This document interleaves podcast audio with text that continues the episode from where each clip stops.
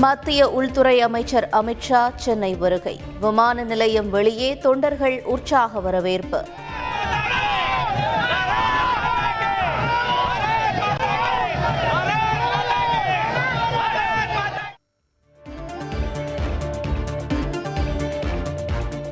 மத்திய உள்துறை அமைச்சர் அமித்ஷாவுடன் தமிழக பாஜக தலைவர் அண்ணாமலை சந்திப்பு.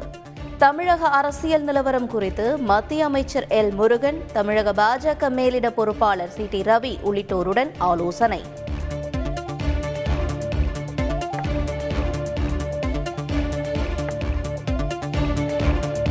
மத்திய அமைச்சர் அமித்ஷா இன்று ஹெலிகாப்டரில் புதுச்சேரி பயணம்.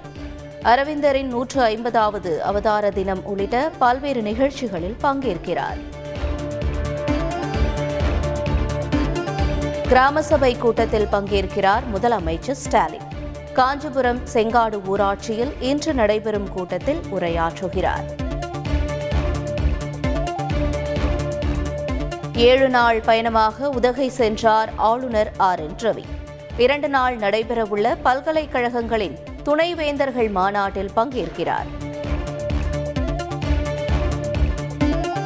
மாநில கல்விக் கொள்கையே தமிழக அரசின் நிலைப்பாடு. முனைப்புடன் செயல்படுத்துவோம் என அமைச்சர் அன்பில் மகேஷ் தகவல். தமிழகம் முழுவதும் சீரான மின் விநியோகம் வழங்கப்படுகிறது. அமைச்சர் செந்தில் பாலாஜி விளக்கம். தமிழ்நாடு மின் வாரியத்தை தமிழக அரசு பலவீனமாக்கிவிட்டது. தமிழக பாஜக தலைவர் அண்ணாமலை குற்றச்சாட்டு. கடந்த ஆட்சியில் நடந்த தவறால் மின் பற்றாக்குறை ஏற்பட்டுள்ளதாக கூறுவது முற்றிலும் பொய்யானது. தமிழக பாஜக தலைவர் அண்ணாமலைக்கு முன்னாள் அமைச்சர் தங்கமணி மறுப்பு. டெக்னோ இரண்டாயிரத்தி இருபத்தி இரண்டு நிகழ்ச்சியில் விருதுகளை வழங்கினார் முதல்வர் ஸ்டாலின். சிறந்த முதல்வரை விட சிறந்த மாநிலம் என கூறுவதிலேயே மகிழ்ச்சி அடைவதாகவும் பெருமிதம்.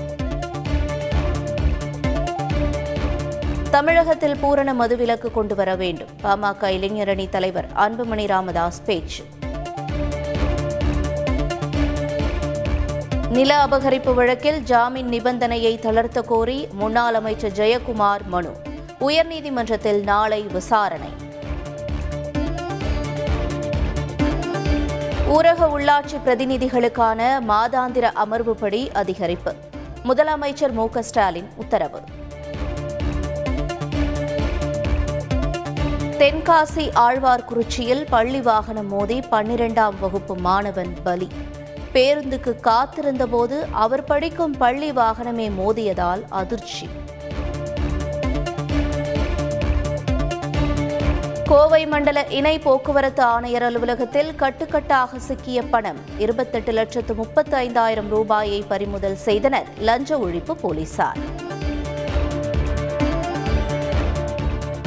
ஆஸ்திரேலியாவிற்கு கடத்த இருந்த இரண்டு கோடியே முப்பது லட்சம் மதிப்பிலான போதை பவுடர் பறிமுதல். சென்னை விமான நிலையத்தில் அதிகாரிகள் அதிரடி. மதுரை சித்திரை திருவிழா பாதுகாப்பு பணியின் போது உயிரிழந்த எஸ்ஐ குடும்பத்திற்கு பத்து லட்சம் ரூபாய் நிதி. முதலமைச்சர் மு ஸ்டாலின் உத்தரவு. இலங்கையில் பொருளாதார நெருக்கடியை கண்டித்து பொதுமக்கள் தொடர் போராட்டம். முல்லைத்தீவில் பதாகைகளை ஏந்தி முழக்கமிட்டு ஊர்வலம்.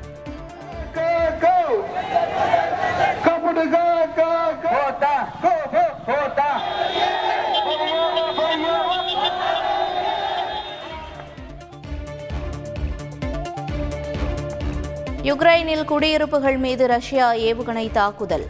தீப்பற்றி எரிந்த குடியிருப்பு. பொதுமக்கள் பத்திரமாக மீட்பு.